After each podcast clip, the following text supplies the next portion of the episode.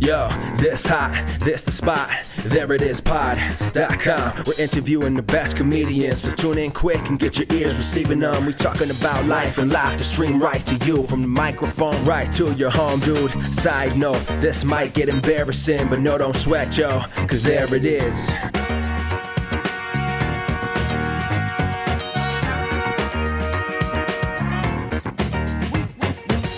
Welcome to the There It Is podcast, a comedy podcast to help you find your inspiration.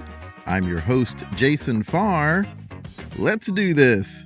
Great episode today. We talk to improviser Christen Nutter of SALLAD Comedy in Dallas, Texas. She's in a really fun stage in her improv journey. It's the stage where you're super excited and discovering all these perspectives and taking in improv from all over. I met her when she took a trip to New York City and went to the Magnet for some shows. And we talk in this episode about all of that and the brilliant way that she started her comedy troupe SALLAD. She's super cool. But before that, I think we need to briefly talk about Jo Koy at the Golden Globes, right? I think we do. It's interesting that this episode is coming right after that performance at the Golden Globes because in this episode, Christen talks about noticing the confidence of stand ups she saw when she was visiting New York City and how they powered through when a joke didn't go over well. She specifically mentions that. They didn't comment on it and they just moved on. Now, you've seen stand ups at a mic tell a joke that didn't go over well and then go, uh, that's a new one that defensive attempt to explain it away. That's exactly what Jo Koy did. He said a couple of times, that's one of the jokes the writers wrote, right? Like you remember he said that? Now, I'm nowhere near as successful as Jo Koy is, but even I can tell you there are two big mistakes in what he was doing there. Okay, one, commenting on it. When a joke bombs, don't explain it away. Just power through. When you exude confidence, you control the room. And that's something you have to do when you are on stage. You are trying to control the focus and you're not trying to distract from your jokes. And when a joke doesn't go well and you go, oh, that didn't that didn't go well, huh? Oh, you guys didn't like that, or oh, that's a new one. I'm I'm still working on that. That totally distracts the audience from focusing on the jokes. So just power through get to the next joke. Second big mistake blaming the writers. That was a bad one, right? Don't blame the writers. Not only is it crappy to throw them under the bus, he also shirked his duties. No one forced him to tell those jokes. If you host one of those shows, you pick out the jokes from the writing team. Part of the job is discerning what is good enough and punching up jokes that aren't to make them good enough. So don't blame the writers for jokes that bomb because you picked the jokes out and you didn't improve them. I was actually talking to this with fiance of the show Justina. We get married this year. Anyway, she was saying he's the one telling the jokes, so he has to tell them well, and she's absolutely right. You're the one up there, so you have to perform well. If you don't perform well, don't blame the writers. That's as lazy as those jokes were. I will add a gig like that isn't as easy as people who are good at it makes it seem. Like you don't notice how tough it is when someone's doing well, whether it's Tina and Amy or Billy Crystal back in the day or Chris Rock. Like they make it look easy. Honestly, Chris Rock getting slapped by Will Smith still made it look easier to go up there and tell jokes than Jo Koy made it look at the Golden Globes. So I I will give him that. Comedy in general is tougher than it looks from the audience. It takes focus and clarity to write and perform good bits.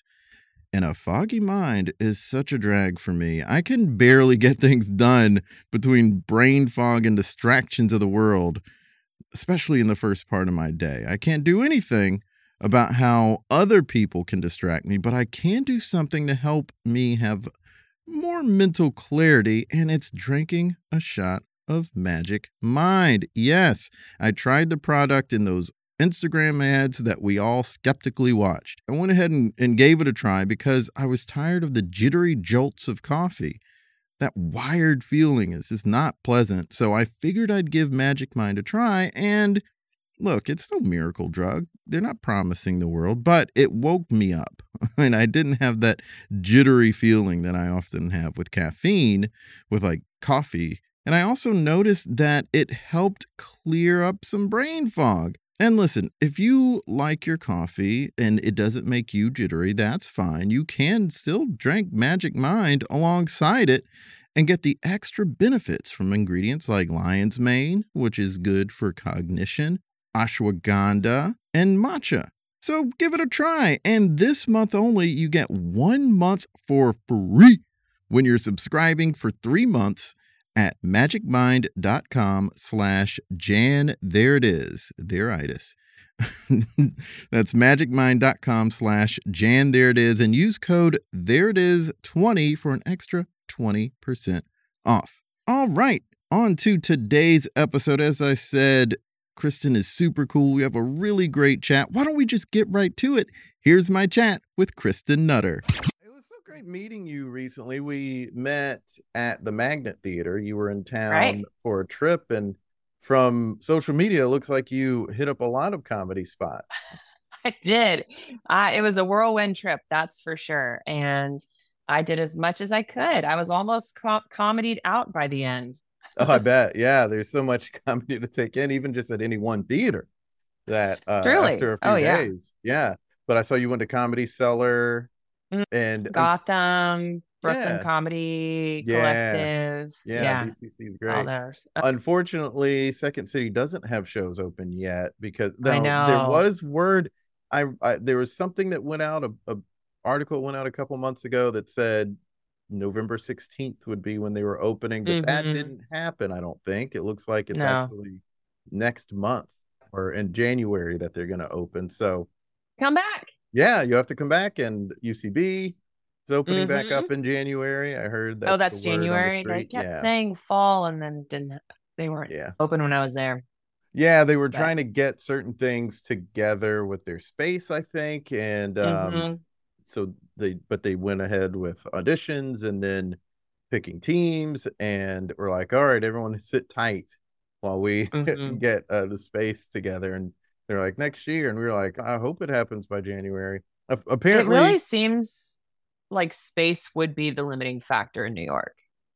There's so many places though. I I thought that too, and you're in real estate, so you understand uh-huh. this better than I do. But they, it it's, I heard it's usually a problem of licensing, getting mm. licenses because they're, they're yeah. places that people get and they renovate it and change it and make it a stage but mm-hmm. it's the licensing that ends up being the big hassle for people yeah like specifically like liquor licensing i think it's or... liquor but also like uh, using a space as a stage like to mm-hmm. put on mm-hmm. stage shows fascinating yeah i didn't know that was a thing i didn't either and i found out about it because one of the places here the asylum is still on hold because they're trying wow. to get the stuff together. And maybe it's like a code thing. I don't i don't know all the yeah. ins and outs of this or like a new york thing. Yeah i mean it's and it certainly is number of people in a small thing. area yeah. Yeah and then they're just like weird things on the books that no one understands why they're on the book so it's slowing down a couple of theaters from opening back up but hopefully they all will be up and running next year when you come back to visit. I know i'm excited. I'll be good yeah. So was this kind of a fact finding mission for you when you were coming here and seeing all these different comedy shows? Inadvertently, yeah, I'm definitely going to write it off. I actually came because a friend of mine posted on Instagram, and she and her husband moved to Brooklyn Heights and she's pursuing Broadway. She's a really gifted singer. She posted on Instagram, Hey, does anyone want to watch our dog while we're out of town? And I thought that sounds like the perfect gig, free place mm-hmm. to stay mm-hmm. and get to hang out with a big fluffy dog. So yeah, that worked out. And it just so happened, you know, I, I was there for a week and comedy was on the brain and I just destroyed that city with, all of the comedy that I saw. Yeah. oh, that's it was awesome. such a yeah. fun, fun, such a fun week. Yeah. yeah. So it was even more fun that my my favorite story is there's there's this so I went to Comedy Cellar Monday night Mhm. and with with my friend and got to go to the show where they all the comics are are practicing their jokes. They're trying out new jokes to see if they're funny. So that's always fascinating because it's kind of a look behind the curtain. Yep. And there was this guy that was he was hosting that show. And then I went to Gotham and the same person, that same guy was performing as one of the comedians that night. And I was like, oh, that's kind of fun, twice in one week. and then by Friday, I had gone to a show, Caveat. And Cool. then I decided to just meander back to Comedy Cellar, see if I could stand in line and just see what happened.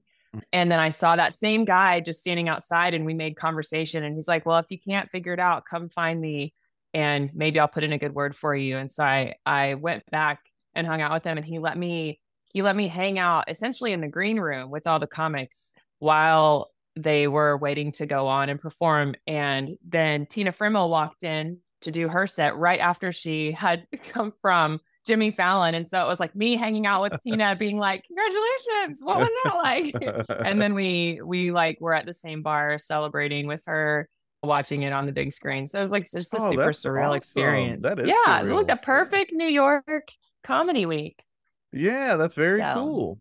yeah I don't even get to do that many shows and, and see behind the veil as much as you did. That's really cool. Awesome. Very cool. And Yeah. you- so you are you are in town, but you are from and currently live in Dallas. that's right dallas texas Mm-hmm. Yeah, and you do comedy out there. You started i do a collective called SALLAD, just Dallas did. backwards. that's right dallas Yeah. backwards SALLAD with two l's That's right. That's right. So when did you get into comedy? Yeah, great question. And it's just funny because I never I thought of myself like if I was in in a group of people, I was maybe like the Chandler Bing of the group a little bit, like the kind of sarcastic, quippy one. And um I never thought of myself as funny, and I don't know that I do currently. But around this time last year, one of my good friends, John, who is in SALLAD, had taken classes. It's very common, you know, if you're wanting to get into comedy, you go take classes, improv classes, stand up classes at different comedy clubs and whatnot. And he'd taken a class and they had their little end of semester performance. And I, I didn't even know this was a thing. I didn't know you could take classes. I didn't know that at the end of classes you performed. I just was going to see my friend perform. And I attended his little performance and he did such a great job and was so funny that I thought, man, what would happen if I got John in a room with all of my other funny friends from different friend groups? And in Dallas, I've, I've grown up here. I have a lot of friends from a lot of different circles. And Mhm. I just sort of thought, okay, who's funny over here? Who's funny over here? I wanted it to be a group of people that was kind of random, that didn't know each other. And I wanted it to be people that weren't super experienced in comedy, but who had some natural inclinations and would be Mhm. fun to hang out with. And so I made a list of people and systematically, like one by one, asked them to copy and presented the vision to them and was like, Do you want to try this? Do you want to do it? Yeah. And they all said yes. And so in February, we had our first practice, and I, I, Kelsey is one of the other girls in our troupe, and and she and I were having co- when we had coffee. She said, "You should, you should make a documentary about this. That'd be so interesting." And just her saying that cued me to think, what would happen if I filmed this process? If I documented it, because it's so unconventional. It's it's kind of backwards. Like you create Yeah. a troupe before you've trained but you we're like Right. training we're training together and building chemistry from scratch and from the ground up and so i just started filming everything and i filmed every single one of our practices so i have footage from how terrible we were when we first started and it's really funny to go back and watch Were they of that now. coachless or or did you have a coach? Well, so because John had John is the one who had the most training in comedy, and we had another guy. We have another guy named Caleb who has actually been on a troupe before. He's the only one who's been on a troupe before. But so we had had two experienced people, um, and so John essentially was our coach throughout that process. He has really great instincts, and since then we've hired two other coaches throughout our journey to come in and guide us. But we really wanted to solidify our relationships first, especially because people Right. didn't know each other. And Mhm. so I really wanted to solidify our relationship and just have a lot of fun and play.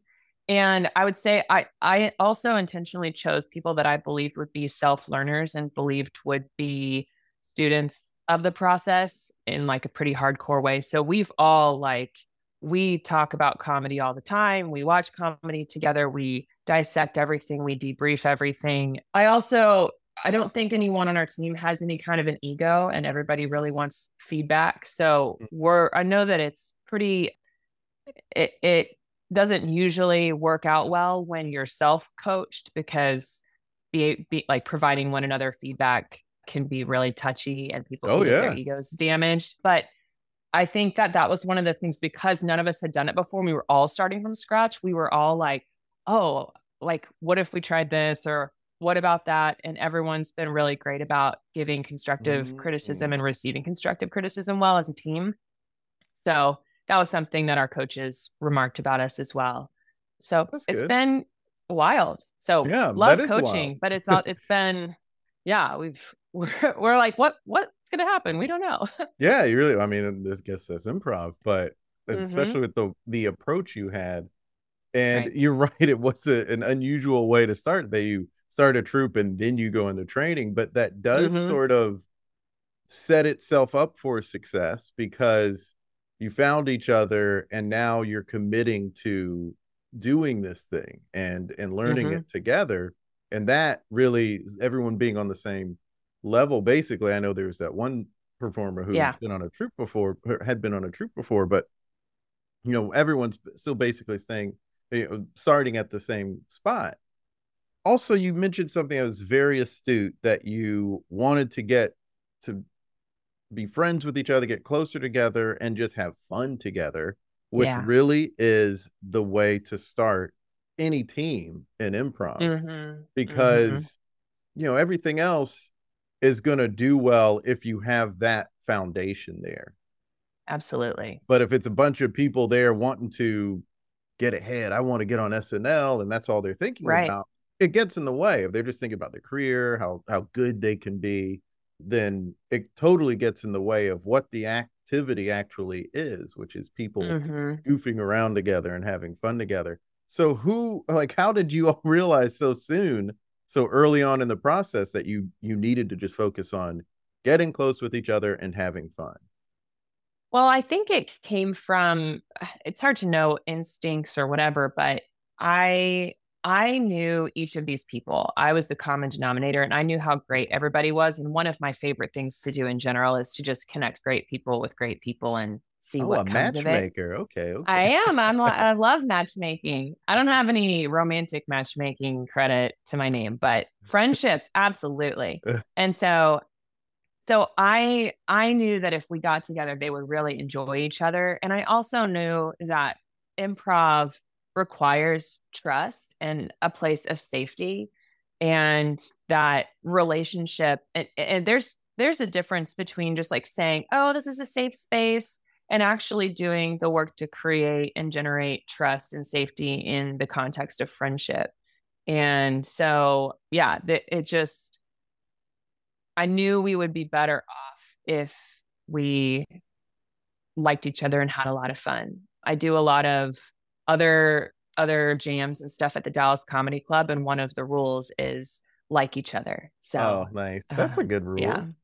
It's a great rule Yeah. and sometimes it's it's you know you're kind of forcing yourself but in this case i think and, and i think the audience can tell when you like each other the audience knows when you are having fun together and respecting yeah. each other and a lot of times the audience just wants to show up and see people having a good time yeah. and playing together and doing something outside of their comfort zone because it's almost in, just inspiring to an audience member to see what people are capable of doing hmm when they're getting outside of their comfort zone Yeah. Well, it's good glue for a team and for a show for people to like each other on that show and just celebrate each other Right. because it it cuts through a lot of emotional and creative blocks. When you're going out to do a scene and you're worried, oh, this person always steamrolls me or this Mhm. person always judges me, you're not going to open up as much. That scene's not going to have as much of a chance for success as it Mhm. would if you know that that issue wasn't there. But if Yeah. they are entering a scene not judging you and celebrating you, then you're going to feel like you can do anything while you're on Yeah. stage with them. And that's why Well- that's so important. Totally. When I was there, I ended up grabbing drinks with some people from, I think, one of the comedy troupes at BCC. And we were just chatting because they had trained at IO in Chicago. And so one of my, and, and one of them actually was in town from LA. So I had New York, Chicago, and LA all in one little two person, you know, hang session. And so, of course, I'm asking, like, what are the differences that you've noticed in between all three cities? It was fascinating because they were like, you know, LA and New York tend to be a little more an improv. They t- people tend to be a little more individualistic and Mhm. kind And of chase the focused. slam dunk and industry focus and like getting ahead and and chasing the slam dunk in a scene, chasing the one line in a scene. Whereas at in Chicago, it's a lot more collaborative, and Mhm. there's pros and cons to both. So, but in Chicago, it's a lot more collaborative. And I was just reflecting, like, is that also just a reflection of the Midwest too? And the Midwestern mm-hmm, mm-hmm. people get into into just kind of happen to be in comedy, you know, for community in Chicago, not trying to like hit it big necessarily, but Yeah. they just want to have fun. So it's just interesting. But it led me to think about this analogy of of teamwork, almost like on a basketball court. You've got, you know, you've got teams in the NBA and in college and stuff where it's centralized around this one player and just trying to get the ball to the one player who's going to Mhm. slam dunk it. But then you've got these teams that have amazing collaboration, team efforts, working a zone, and all of that. And I think that my conclusion was ultimately like the dream is to kind of have both uh, a little bit, yeah. where you've got a great, a great team with lots of camaraderie and having fun. Dallas Mavericks, I think, has this because they've got Hmm. Luka, who's a star player, but everybody really likes each other, and that's what makes it seem Hmm. so fun Mhm, mhm. um because they like each other and they work well together so that's that was the analogy that came to mind like we don't No, have to shy away a from the slam dunk we, we Right. want it's okay to he's have a a star he's player a flashy character who who- Yeah. who does like dribble a lot, so he he has the ball a lot in his hand, but not at Mhm. the expense of other players on the Right. team still being able to feel like they're a part of the team. totally totally and and i think part of like being a good team player is is playing to one another's strengths and if there's Yeah. someone who is really gifted at you know one liners or really shines in physical comedy like why wouldn't you set them up for success in those areas as opposed to try to steal that away from them too Right. Yeah. And people can even fall into it accidentally, not out of arrogance, where Totally. they're just more thinking about like they're so almost neurotic about being funny. Like I want to be good enough. Mhm. And it's not out of a disrespect of everyone else. It's maybe even because they respect everyone else and think everyone else on the team Mhm. is so good. But they're like, oh, I I have to deliver. I have to I have to yeah do something, and and it ends up still getting in the same way. Uh, It still it still gets in the way in the same kind of way as someone who's trying to be the star. hmm Well, and it also misses what I think is the ultimate goal, which is Yeah. for the audience to leave happy, for the audience to leave like that was a great experience. And one of the things that I've learned is that an audience can have a great experience and not be laughing every Yeah. single moment of a, of a performance. Like there's lots of different ways to enjoy something. You can be fascinated by it. You can be in awe. You can be pondering something and thinking about it and like being like, wow, I never thought of that before. That's so Mhm. interesting. Or you're just like fat, like, like what is happening in front of me? I don't even know if it's funny or not because I'm still working through Yeah. the emotions of what I'm experiencing, right? And all of that is a win. And sometimes, Mhm. you know, if we're so if we're chasing the laugh, we'll miss other learning styles or opportunities to deliver a great product. Absolutely. I've had a couple of shows recently where afterwards we were like, oh, geez, it didn't seem like the audience was really into that. And uh-huh. then someone would be like, well, you know, I looked out and they were all smiling pretty big. They just weren't laughing Yeah. out loud. And then we would leave the backstage area and people would be like, oh my gosh, that was so great. you know, thank you so much. That was so Right. fun. And I, we were like always shocked by that because we thought they weren't Right. into it. Because you can delight. Right. You can delight in something, and that's a win. Right. There was a couple the other day who were talking during the show throughout the entire show. And we were like, why are they talking to each other? They were Yeah. trying to whisper, but it was they were in the third row, so it was like kind of like loud. distracting. It was Yeah. super distracting. So we are like, if you're not into the show, leave. Like that's just what we were thinking. And then they were two of the people who stopped us afterwards and were like, that was such a great show. Thank you so much for doing it. Yeah. was a lot of Yeah. fun. And you were like, okay. Yeah. Thought you weren't paying attention, but that's hilarious. Yeah, it's amazing. And some people need to verbally process what they're seeing. And, you know, I could see myself going with one of my teammates and being like, oh my gosh, did you see what they did there? That was Uh-huh. so cool. You know, you just never know. You right. just never know. And it, we also, once we heard them speak, we detected a thick accent. So English may have Mm-hmm. been a second language, and they may have been Mhm. explaining to each other what True, ref- yeah. what we were referencing. So it's you Yeah. can never you never know. You never know, and you can never assume when you're on stage what is Mhm. going on in the audience with people. I think Mhm. you really have to service the set and the art form and Mhm. your fellow players on stage and just be in Yeah. it with them and Yeah. and have fun with that.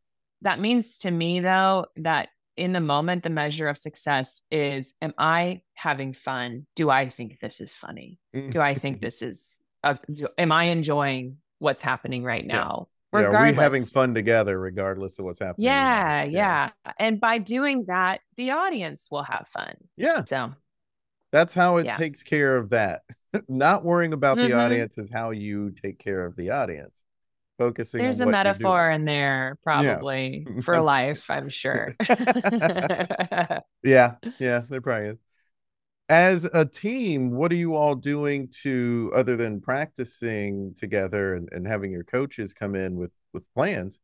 What are you doing to continue to grow? Are you reading books? Are you taking classes together?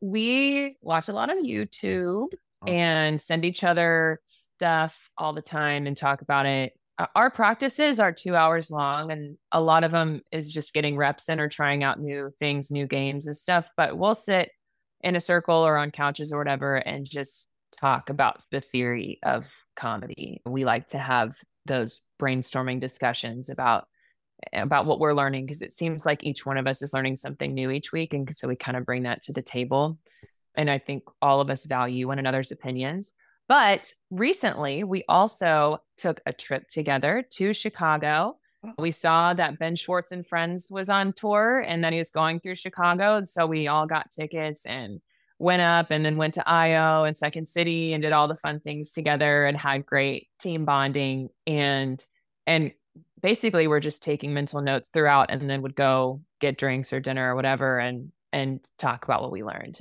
and debrief together from our observations of what worked what didn't what we saw what we noticed what they did well and most recently ben actually we found out he added dallas to the tour and so he went again to Oh, the yeah, dallas yeah. show I so that great. you got to meet Ben Schwartz. I did. And actually, I'm a little embarrassed to brag about this, but I he called on me both at the Chicago show and the Dallas show to get my stories. So that was that was he- definitely the highlight. You think he remembered my you? stories? Well, I wondered, and I actually I I thought about giving them the exact same story because the story I gave in Chicago is really good, and the other the story I gave in Dallas still good, but not quite as like rich as the first one. So I thought about just doing the exact same story to mess with them. But afterwards, we we talked. You know, when he came out and was leaving the venue, and he did not remember me. he barely remembered my story, and then I reminded him some of the things that that he did. But it's so true. Like I'm sure you have experienced this, where you'll do a whole show and you have no idea what just happened. Oh, for sure. yeah, Whenever a friend is like, "Oh, do you remember that time in college you did this bit?" and I was like, huh, "That sounds like me, but I don't." can't even remember my most recent bit. Sorry. Right, yeah. yeah, no, I I do not remember my stuff as well. Yeah, I remember other mm-hmm. people's stuff a little bit more. yeah, Yeah. But you stand out. I could see it being that he didn't remember you from Chicago, but you you do stand out in a crowd. yeah. You're tall. You I'm tall. Eugene actually said, was his last name Cho? Eugene said that at the Dallas one when I stood up, he was like, Oh my gosh, you were so tall. Like I didn't even, you just kept going. Like when you stood up. I was like, Thanks, I guess. I don't know. Well, that's his inferiority complex. No, I'm That's kidding. Right. He's not a tall man. It's okay. but he's tall in spirit. True, for sure. Uh, you do have a presence though, because when I met you, hmm I was like, she looks awfully familiar, and you You, re- yeah, you thought you recognized command attention. You have a Mm. very stage presence thing about you. Thank you. Yeah, you. I think it's like you feel very centered, and so I think it it you set people at ease and and makes it easier for people to go up and speak to you like I did. That's very And kind. Thank Maybe you. Maybe like Ben pointed you out. Yeah. Mhm. Uh, ben was like, "Well, this person seems normal. I mean, Right. normal and kind." I don't know. I may or may not have hooped and hollered a little bit. That could have had something to do with it. oh, it. it maybe had a little something to do with it. I'm glad that you got to do so much in two big comedy towns and that you had the experience the way that you had it because so cool that you got to go to Chicago with your your I know. Troupe and- yeah, that's like a great bonding experience. hmm Are there any books that you all are reading or that you were reading? Oh, you know, no, I don't read. I I read so many books in high school, and then I got burned out on books. I'm really terrible about that. So. I'm you're barking up the wrong tree, unfortunately. When it, I believe I I welcome book recommendations so I can buy them Yeah. and read one chapter. Make sure the first chapter is really good. we should. Our team should do a little book club. That actually No. is a great idea. I don't know that on the website I have something about all the improv books. I think I I do have an episode where I make some book recommendations. Mm-hmm. Yeah. I should do a post of all of these great improv books that I've read because yeah. there are that'd be helpful. Um, there's Greg Mhm. Tavares's book. He's out of Theater 99 in Charleston. That's called Mhm. Improv for Everyone. That might be a good one. I think if you like a Chicago style and if there are actors or sort of an actor approach to improv in your troupe, that would be a good one to Mhm. read. If you want a quick one just to get your feet wet and reading because you, you don't want to read, you know. Jill Bernard has a book that's kind of set up like a children's book, but it's Okay. you know an adult can read it and not down. feel like they're being spoken down to and it's called i think the correct title is cute little book about improv or cute small little Wait, book about small, improv. cute book of improv. Ooh, that is fun. yeah and it's short it's quick and i think it gives you really good tools and i think about them all the time i was like doing laundry the other day and i just went right back Mm. to her like happy sad afraid like that sort of like those are like the the basic emotions that one can feel like mad sad glad and afraid are the ones that uh, Yeah. she says as like That's a reminder and i thought of that I was like folding laundry and just thinking about improv and i was like oh it always just comes back to those like what are those four emotions you can express and how can you expound on them hmm so those are a couple of good ones That's I think great. good starter ones there but uh, maybe i'll uh, put a, a blog post together of Yeah, a bunch That'd be great.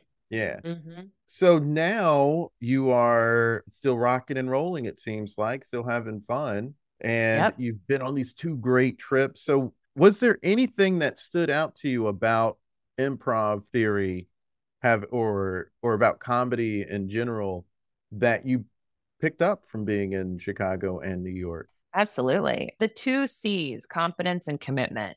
Mm, honestly. I- I think this is something that came to me kind of right before the Chicago trip. I was watching a comedian perform and then I, I saw it in real time in person, but confidence what comes to mind is I, I saw this comedian doing a set and one of his jokes didn't do well.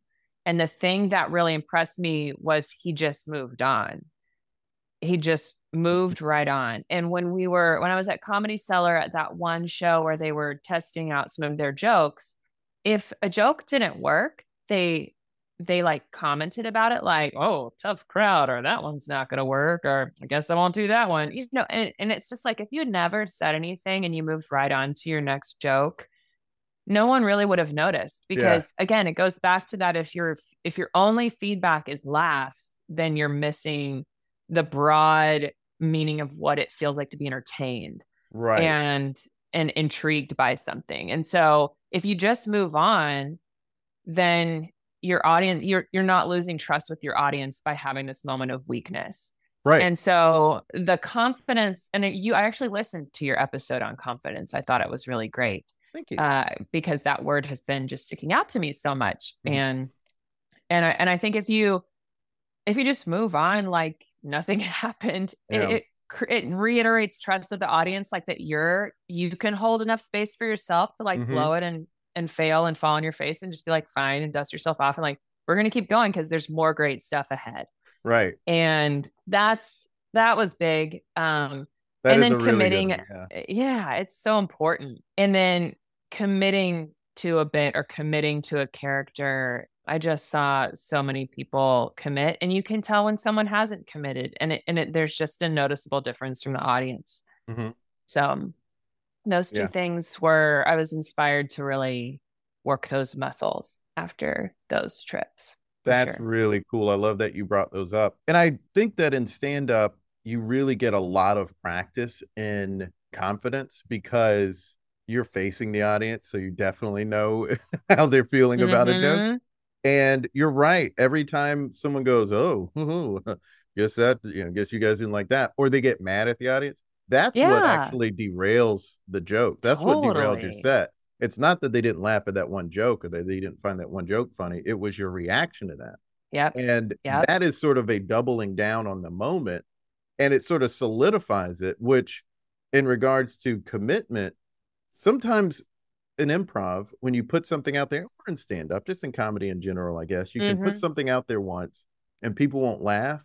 But when you put it down again and double down on it and commit to it, that's when people laugh oftentimes. Yeah. So don't sweat that first time or two that it didn't go down. Have the confidence to get through that. And you you really Mhm. can work that muscle a lot when it's stand up in a unique way. But you can obviously work it in, in improv as well. And once you get that confidence to just power through and then Mhm. double down and commit on the thing, that can be the winning thing that that was needed. Just they just needed to hear it a second time. That's all. Yep. It was a good idea. Yep. You just need to Yep. commit again. You need to commit to continuing it, and that's it. hmm And when you what you when you choose to commit to, well, they didn't laugh at that, then that's what kills it, and that's what Right. finds the moment. I think the other thing that happens too is just people shrinking in the moment. They don't Yeah. yell at anybody, they don't comment on it at all. They just ignore that whole moment and they move on like it didn't happen, which doesn't really work in comedy, or, or Mhm. particularly in improv comedy, because Right. you're everyone saw it. It still needs to be true to the scene. Maybe it didn't get a laugh, but that's fine. It's still just details for the scene. So don't Mhm. shrink away from these details that you're putting out. It's going to be harder to play the scene. Yeah. So in general, confidence and commitment, that's what's Mhm. gonna that's what's gonna make stuff interesting and funny. Yeah. You have to yes and yourself. Yep. Like you have to like, oh, I made this choice. hmm Like not only does everyone else have to deal with the choice I made, I need to accept the choice that I made and yeah. be like, yeah, that's right. 9/11. yeah. You know. I mean, honestly, and I've uh, there've been shows that I've been in where someone did something and the audience got seemed a little uncomfortable about it, and the performer just said, "This was the thing that I did, and I'm going to keep on doing it because right. it's the thing I did." And That's right. afterwards, people respected that. I feel like, Yep. The people do respect commitment. right, right. It's like, well, then they, they meant to say that, and they wanted to keep saying it. It's funny. and so it's still sort of like you just want to look like you know what you're doing up there. it's like that confidence Mhm. really helps that. The, the it makes an audience connect to the work better and lean in a little bit more when you Yeah. seem to know what you're doing. And when you bail Mhm. or when you shrink or when you get mad at the audience, you don't know you don't look like you know what you're doing. So Totally. You've broken connect with. trust with them. You've True. broken they don't trust they don't trust that you can handle yourself up there. And then they ask themselves if this was a waste of time and money. Right. Right. Yeah. like our job is to is I think not just performing but professionalism. Mhm. And and so that professionalism to to still deliver on the confidence aspect is is part of creating a good performance. Yeah. What's next? To just keep trucking on, or do you have any big plans to add something new to the troupe or to your direction? Yeah. Well, our our journey's been interesting in that we we didn't perform. So we started in February and we didn't perform for the first time until June. Mm. And just because we didn't know what we were doing and we wanted to to learn as much as we could. And then you're never ready, but we did a soft launch. And invited about so just to add some context there was some strategy also in who I chose and why I chose them from, from different friend groups because if you can get the spheres of, of each of their friend groups and family and stuff, you end up with a lot of people at shows. Right. And so our soft launch was 80 people and nice. that was small and it well, went I mean, really well. rooms that's that's that's uh, what I, I know. That's what, like exactly. And so that's what was so fascinating about New York when I would talk about what we're doing in yeah, Dallas. They're not 150 just so seaters. different. No, yeah. I know. And so our next our first official show was in July, I think. June, July. I don't remember the months, but anyway. Um, and we sold out to 200 person shows. And that was really fun, two in one night. Very awesome. And then we just did one end of August, not just to I can't keep track of when we've done these things. But anyway, we had another one and it went it went very well too. We're doing a new product which is called side salads and those are oh, going to be smaller. so our first side salad is tomorrow night actually. Oh. And so we've we've got a smaller venue of about 70 people that. Cool, that cool. will be there and so that's that's going to be really fun where we're we're treating side salads a little bit more like our experimental where we can try some new stuff test yeah. it out just have fun unplugged uh, a big thing you know when you do shows that are like 200 people you have to worry about sound and so mm-hmm. that was like production so production was uh, that was one of the biggest risks that i took financially was purchasing a lot of equipment and wow. like like mics yeah. also because we film everything so i wanted the audio to be to good, be good. Yeah. and so that's been it's been really fun to learn about all that stuff but it enabled us we last night was our first paid gig from an outside source so we got hired by this group that was doing a big college christmas party and so there were 120 mm-hmm. college students and we showed up with our sound equipment and we were able to put on a show for them because we had the equipment that would allow us to travel. And That's so awesome. it went really well. It was super fun. So we had a great, great time last night. Probably one of our best shows is Christmas themed, which makes it funny, super funny. so there's so much you can do with that. That's awesome. Congrats. So, yeah, it was that. great. So we're we are doing some new things, gigs and side salads and we're we feel a lot of freedom to just try out new stuff since ever all yeah. of this is a an experiment. So we yeah. just are like, the sky's the limit. it started as an experiment. Well, that's it awesome. did. Good it really y'all. did. Yeah. yeah. Well, we've reached mm-hmm. the end of mm-hmm. the episode. It's time to create something together. And oh I goodness! Love this t- thought. you you're gonna crush this because you've already no, done it once. Because okay. what I'd like to hear is your process for creating a troupe and getting a troupe together because you did it in such a unique way. A lot of times, an indie team is brought together because they were in classes together, but mm-hmm. that's not how mm-hmm. you did it. It wasn't like like my indie team. We were in classes together. We liked each other, so we did an indie team. You know, it's kind of like God did the work. You know, I right, didn't have to right. do anything. But with you, you thought like, well, there are these different friend groups, and I want to bring people together. So, can you breakdown if somebody else wanted to do something like that the way you did it can you do like yeah. a bullet point of how to do that?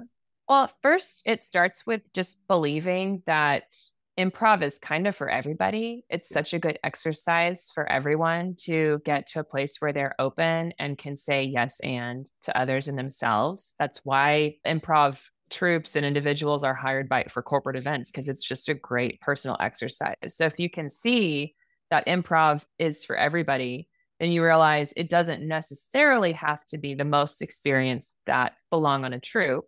Mm-hmm. It's really just people getting together to learn the process of improv together and have a lot of fun. Mm-hmm. So it probably starts with just asking yourself, who do I have a lot of fun with? Who do I enjoy? who do I have good chemistry with? Who do I have good timing with in social settings? And then I do think it requires some vision, like having vision and the ability to cast vision. And honestly, you'll find out who's good for your troupe if they say yes, because the concept of improv is yes and. And so if you've got people that are like, that does sound really fun, that's probably a good sign that they should be on your troupe. If you really like them and they really like this idea, that's a great target audience for who to select. If there's people that are like, oh, I don't know, I don't know, like if they're already in a no mindset, yeah, it's probably true they'll carry that into the troupe. So don't push too hard, Yeah, right? You want yeah. people that want you. So hmm so yeah, I think it's about approaching people, casting vision, and we we sat together and cast vision of creating a safe space of we don't really care where this goes, but we're open of being a group of learners. And I think uh, uh, beyond that, it's really just like the time commitment of practicing together and and spending time together. So I love that approach. I love that approach because I think a lot of people might go, well, this person's really good, or I bet this person's really good. But I like that you said, well, who do I have a lot of fun joking around with? Who do I have a lot Mhm. of chemistry with? Because that's actually the more important thing right. just saying they're good and I want to attach myself to that. It's better to Mhm. say, I'm attached to this person in this way. That's Mhm. that's natural. It's organic. yeah. And would you or suggest? oh, I'll ahead. add one thing too, because I I think it also comes down to who do I want to see in a scene together. Yeah. Like, oh man, if I put these people in a room together, I would have a good time. Right. And so Yeah. they don't even have to know each other. You kind of have to get creative about like imagining two people who don't know each other trying to make a scene and like, would that be magic or not? Mhm. So that's another thing that that comes That's to a mind good point. too. Yeah. Did you Mhm. also have to ask them in person so you can kind of gauge their tone? Because like an email, if Mhm. someone's like, "Oh, it sounds like Oh, a yeah. good idea," who knows if they sound excited about it? No, I I definitely went to coffee with every single one. I was like, "Hey, I have an interesting idea that I want to share with you. Can we go to coffee?" and I created the like mystery and intrigue of like, you know, I I have this mysterious idea. Do you want to learn more? it's not an MLM, don't worry.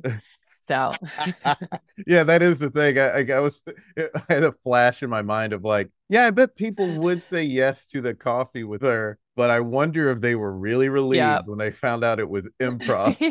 yeah, definitely.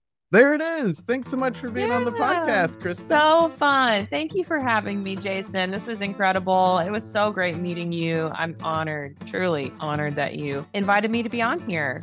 I loved that point at the end. Don't push when you ask someone to be in your improv troupe. If they don't want to, then they may not be the best for you to collaborate with. SALLAD Comedy has a big show coming up on February 10th, and a team of great Brooklyn Comedy Collective performers are opening up. Go to salladcomedy.com for details and follow them on Facebook, Instagram, and YouTube at SALLAD Comedy. Follow us on Twitter, Facebook, and Instagram at There It Is Pod, and subscribe to our YouTube channel at There It Is, and follow me on Twitter at Jason Farr Jokes and Instagram at Jason Farr Pics. Also, subscribe to our comedy lifestyle newsletter and support us if you can. We have a Patreon and a PayPal. Go to thereitispod.com for newsletter and support info. Links in bio. Until next time, be good to each other.